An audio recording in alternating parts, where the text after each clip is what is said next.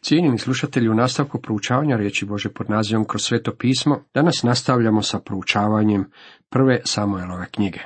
Osvrćemo se na 16., 17. i 18. poglavlje. Tema 16. poglavlju glasi David pomazan.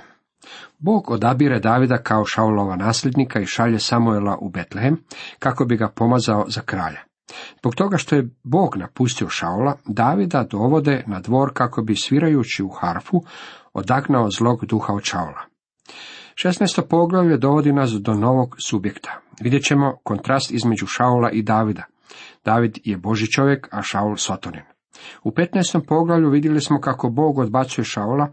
Bog nije Šaulu dao samo jednu priliku, već mu je dao više šansi kako bi vidio ko, hoće li mu ovaj biti poslušan.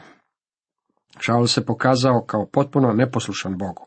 Trebao je činiti dobro, ali nije. Bog nije trebao čekati kako bi vidio rezultat Šaulovog kraljevanja, već je znao, međutim, trebao je to znati i Šaul. Trebao je znati i Samuel jer je ljubio Šaula. Trebao je znati i narod jer je odabrao Šaula.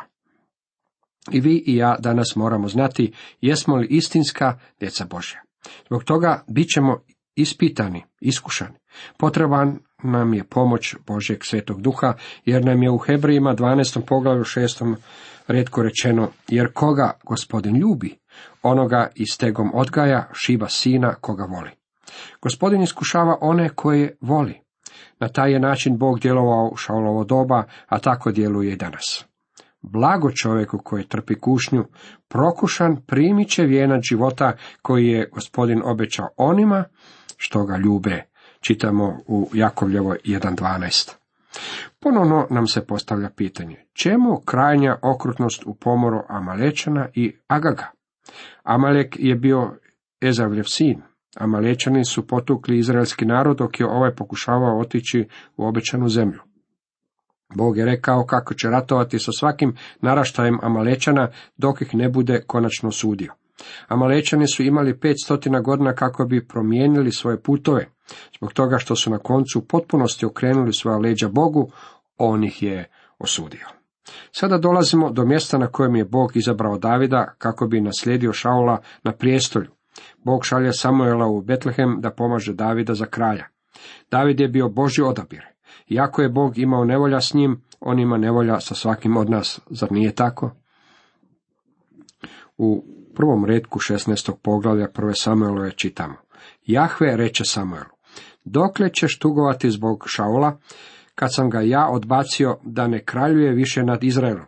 Napuni uljem svoj rog i pođi na put. Ja te šaljem Betlehemcu, Išaju, jer sam između njegovih sinova izabrao sebi kraja. Vjerujte mi, Šaul je imao Samuel na svojoj strani. Samuel je ljubio Šaula i nije mu bilo drago što ga je Bog odbacio. Samuele je boljilo što je morao Šaulu predati Boži ultimatum da je odbačen i otpušten kao kralj. Samuelova tuga sve čini još upečatljivijim. A Samuel reče, kako bih mogao ići onamo, Šaul će to čuti i ubit će me. Ali mu Jahve odgovori, uzmi sa sobom junicu pa reci, došao sam da žrtvujem Jahvi. I pozovi Išaja na žrtvu, a ja ću te sam poučiti što ćeš učiniti. Pomazat ćeš onoga koga ti kažem. Samuel se boja otići kišaju, jer Šaul nije raspoložen za ikakvo stvaranje opozicije. On je očajan. Kako ćemo napredovati s pričom, vidjet ćemo kako je Bog taj koji odabire slijed događaja. On govori Samuel točno ono što mu je činiti, međutim ne daje mu nikakvih informacija unaprijed. Nedostatak informacija će ga zaštititi. Tako Samuel odlazi u Betlehem u Išajevu kuću. Poziva Išaja i njegove sinove neka dođu žrtovati. Kad su došli, kad je Samuel vidio Elijaba, reče u sebi, jamačno, evo pred Jahom stoji njegov pomazanik. Ali Jahve reče Samuelu, ne gledaj na njegovu vanjštinu, ni na njegov visoki stas, jer sam ga odbacio. Bog ne gleda kao što gleda čovjek. Čovjek gleda na oči, a Jahve gleda što je u srcu. Tijekom čitavog ovog poglavlja iznesena su odlična duhovna načela. U 15. poglavlju Samuel je rekao Šaulu, znaj poslušnost je vrednija od najbolje žrtve, pokornost je bolja od ovnujske pretiline. Vi i ja pokazujemo jesmo li Božja djeca našom ljubavi prema njemu. Nije važno ono što kažemo u svom svjedočanstvu, stvari o tome jesmo li ili nismo poslušni njemu. Kršćanski život živi se iskreno. Tu je nemoguće na sebe obući kaput pravednosti i pretvarati se. Prijatelji, kad Bog gleda na nas, on nas promatra iznutra. On je poput stručnjaka za unutrašnje uređaje. On uvijek vodi računa kako neka zgrada izgleda iznutra. Samuel je ugledao ovog zgodnog, dobrog građanog mladića i pomislio kako je on Boži odabir za sljedećeg kralja u Izraelu. Međutim, Bog poručuje Samuelu, ne želim da gledaš na vanštinu. Ne sudi čovjeka prema njegovom izgledu. Ovaj put ću ja probrati čovjeka, ja ću izabrati kralja. Bog vidi što se skriva u čovjekovu srcu. I hvala Bogu što je tako. Mi ljudi uvijek smo spremni suditi čovjeku prema njegovu izgledu, debljini novčanika, simbolima statusa, Mercedesu kojeg voze, kući u kojoj žive ili položaju kojeg zauzimaju. Bog nikad ne sudi nikome na takvom temelju. Rekao je Samuelu neka ne obraća pažnju na čovjeku vanštinu. Bog će gledati u srce. Tako Išaj i njegovi sinovi prolaze ispred Samuela jedan po jedan. Samuel je jasno rekao Išaju zašto je došao, pa je tako sedam Išajevih sinova došlo ispred Samuela. Tako Išaj dovede sedam svojih sinova pred Samuela, ali Samuel reče Išaju, Jahve nije izabrao ni jednoga od ovih. Potom zapita Išaja, jesu li to svi tvoji sinovi? A on odgovori, ostao je još najmlađi, on je na paši za stadom. Tada Samuel reče Išaju, pošalji po njega, jer nećemo sjedati za stol dok on ne dođe. Evo, čak niti Davidov otac nikad ne bi izabrao njega ispred ostalih sedam sinova. David je bio još dječak. Vjeruje se da mu je bilo oko 16 godina, možda i manje. Bio je pastir, bio je na polju s ovcama. Nije bio baš pretjerano obrazovan. Išaj za sigurno ne bi izabrao baš njega za kralja između sedmero ostalih sinova. U stvari, u potpunosti ga je ignorirao. Bio je toliko siguran da će biti izabran neki od starih sedam sinova, da Davida niti nije pozvao na prinos žrtve. Kad je Samuel saznao da David čuva ovce, rekao je, ovo je ozbiljan posao i ja neću sjesti kako bih jeo i pio prije nego ispunim svoje poslanje. Iša je posla po njega. Bio je to rumen momak, lijepih očiju i krasna stasa. I Jahve reče, ustani, pomaži ga taje. Kada se kaže da je to bio rumen momak, misli se da je bio crveno kos i da je imao temperament koji je odgovarao njegove crvenoj kosi, vruć temperament. No, usprkos činjenici da je bio crveno kos, bio je lijep mladić, bio je krasna stasa. Bog ne prezire ono što je lijepo, Bog može upotrijebiti ljepotu, on je stvoritelj ljepote. Nitko tko živi na zemlji ne može zanijekati ljepotu u mnogim proizorima koje možemo pronaći u svakoj državi ovog svijeta. Čak je i zalazak sunca trenutak koji otkriva veličanstvenu ljepotu. Bog je diplomirao iz ljepote. Ogorčan sam zbog toga što nekršćanski svijet dobiva sve ono što je vrijedno i lijepo. Zašto ljepota i talenti nisu posvećeni gospodinu? David je bio je puškas mladić, ali ga Bog nije odabrao zbog toga. Bog je poznavao njegovo srce. On je bio Boži odabir. Bog zna ono što vi i ja ne znamo o njemu. Jako ga je David iznevjerio nekoliko puta, u njegovoj nutrini skrivala se vjera koja nije iznevjerila. David je ljubio Boga i vjerovao mu. Želio je hoditi s njim. Boga je odveo u šupu i kaznio za svaki centimetar njegova života, ali David nikad nije glasno zajecao ili zaplakao. Želio je zajedništvo s Bogom i Boga je ljubio. On je bio čovjek po Božjem srcu. Samuel uze rog s uljem i pomaza ga usred njegove braće. Duh Jahvin obuzve Davida od onoga dana, a Samuel krenu na put i ode u ramo. Samuel je pomazao Davida za kralja i Boži duh je sišao na njega. U tom je trenutku Boži duh napustio Šaula. Duh Jahvin bjaše odstupio od Šaula, a jedan zao duh od Jahve stajao ga je saljetati. Tada rekoše Šaulu sluge njegove, evo, zao duh Boži saljećete. Zato neka naš gospodar zapovedi, pa će sluge tvoje potražiti čovjeka koji zna udariti u harfu, kad te napadne za duh Boži, neka onaj udara u harfu, pa će ti biti bolje. Vjerujem kako je Šaula u potpunosti preuzeo Sotona.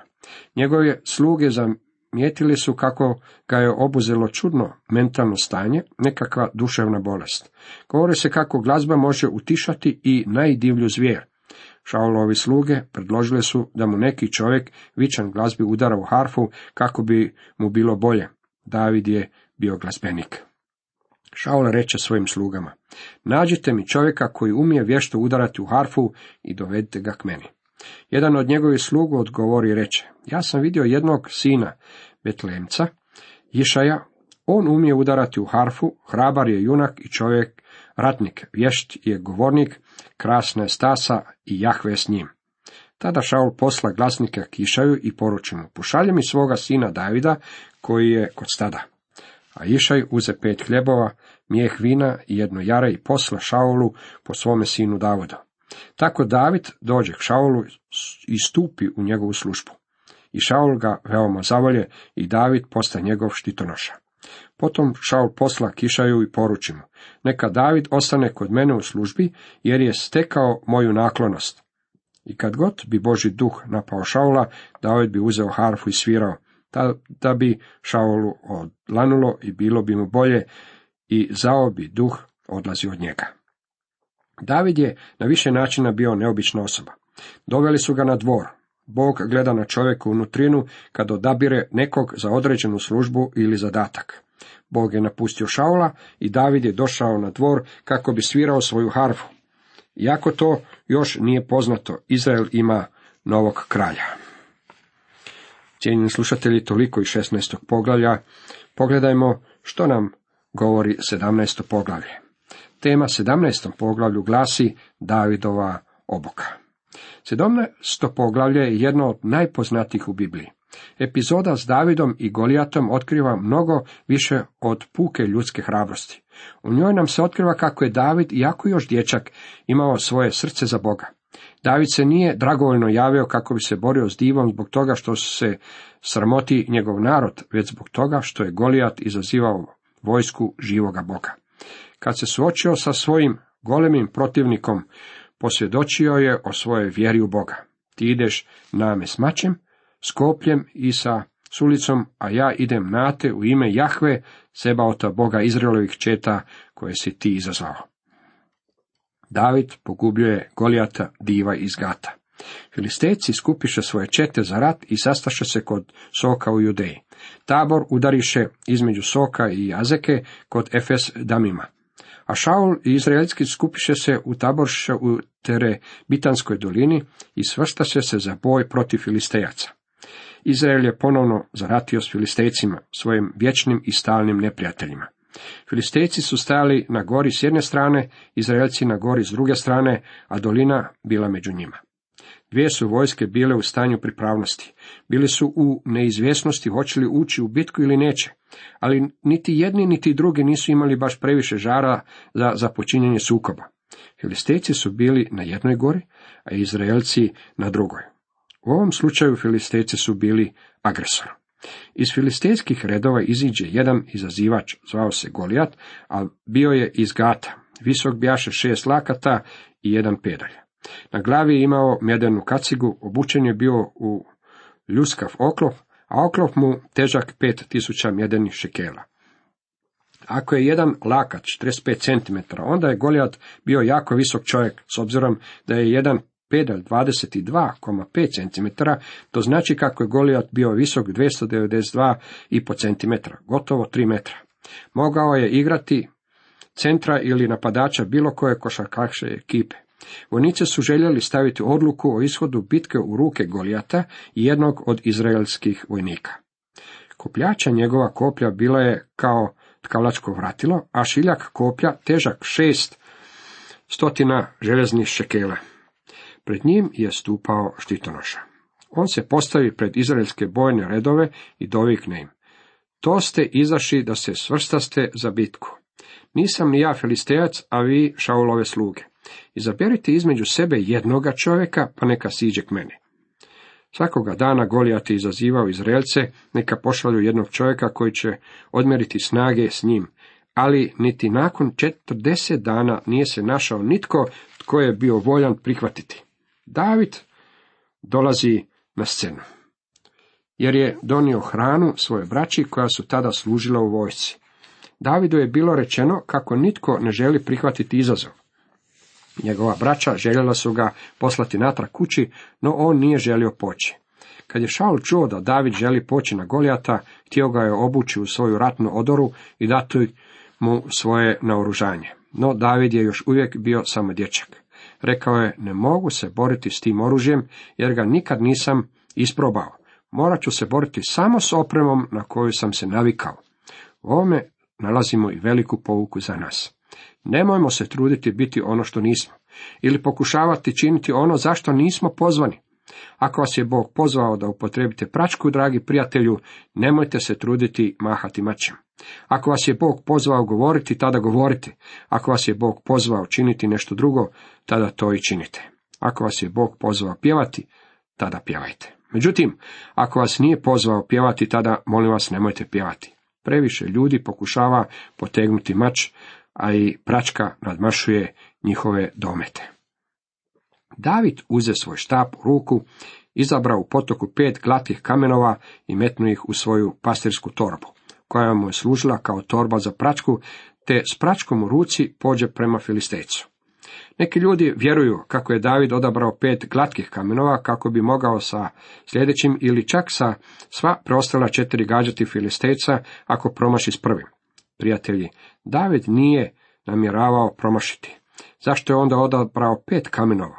Odgovor nalazimo u drugoj Samuelovoj, 21. poglavlju u 22. redku, gdje čitamo. Ta četvorica bjahu potomci istoga Rafe iz Gata, a poginuše od ruke Davidove i od ruku njegovih slugu. Golijat je imao četiri sina i David je bio siguran da će izaći na njega kad im ubi oca. Zbog toga je David izabrao pet kamenova. A David odgovori Filistejcu, ti ideš name s mačem, s kopljem i sa sulicom, a ja idem na te u ime Jahve, Sebaota, Boga Izraelovih četa, koje si ti izazvao. Danas ćete Jahve predati u moju ruku, ja ću te ubiti, skinut ću tvoju glavu i još ću danas tvoje mrtvo tijelo i mrtva tjelesa filistejske vojske dati pticama nebeskim i zvijerima zemaljskim. Sva će zemlja znati da ima Bog u Izraelu. I sav će ovaj zbor znati da Jahve ne daje pobjedu mačem ni kopljem, jer je Jahve gospodar bitke i on vas predaje u naše ruke. Ostatak priče znate. Tako je poznata. Bog je Davidu podario pobjedu i on je ubio Golijata. Bitka je bila gospodinova i div je bio predan u Davidove ruke. U ovom poglavlju možemo izlučiti mnoge duhovne pouke. Na primjer, div je slika svijeta. Šaul, mislim, predstavlja Sotonu, a David predstavlja vjernika koji se pouzdaju u gospodina Isusa Krista. Upozorava nas se, u prvoj Ivanovoj 2.15, ne ljubite svijeta i što je u svijetu. Ako tko ljubi svijet, nema u njemu ljubavi očeve. Mi smo u svijetu, ali nismo od svijeta. Kakva je razlika između Davida i Samsona? Samson se odnosio prema filistejcima kao prema prijateljima, čak se i oženio za jednu od njih. David se prema Golijatu odnosio kao prema neprijatelju. Sistem svijeta, kozmos, u što je uključena vlast, programi, obrazovanja i zabava, neprijatelj je vjerniku. Zanimljivo je kako je Davidu vjera omogućila da iziđe na bojno polje. Susretne se s divom i pobjedi ga. Jer sve što je od Boga rođeno pobjeđuje svijet i ovo je pobjeda što pobjedi svijet, vjera naša, prva Ivanova 5.4. Radi se o čistoj pouci koju je Jošua sladao kod Jerihona. Shvatio je kako je borba gospodinova. David je također shvatio kako za borbu ne može upotrijebiti oružje ovog svijeta.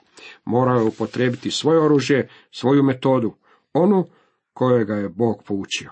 Vjernici danas moraju shvatiti kako se svijet može pobijediti samo vjerom i pouzdanjem u Boga.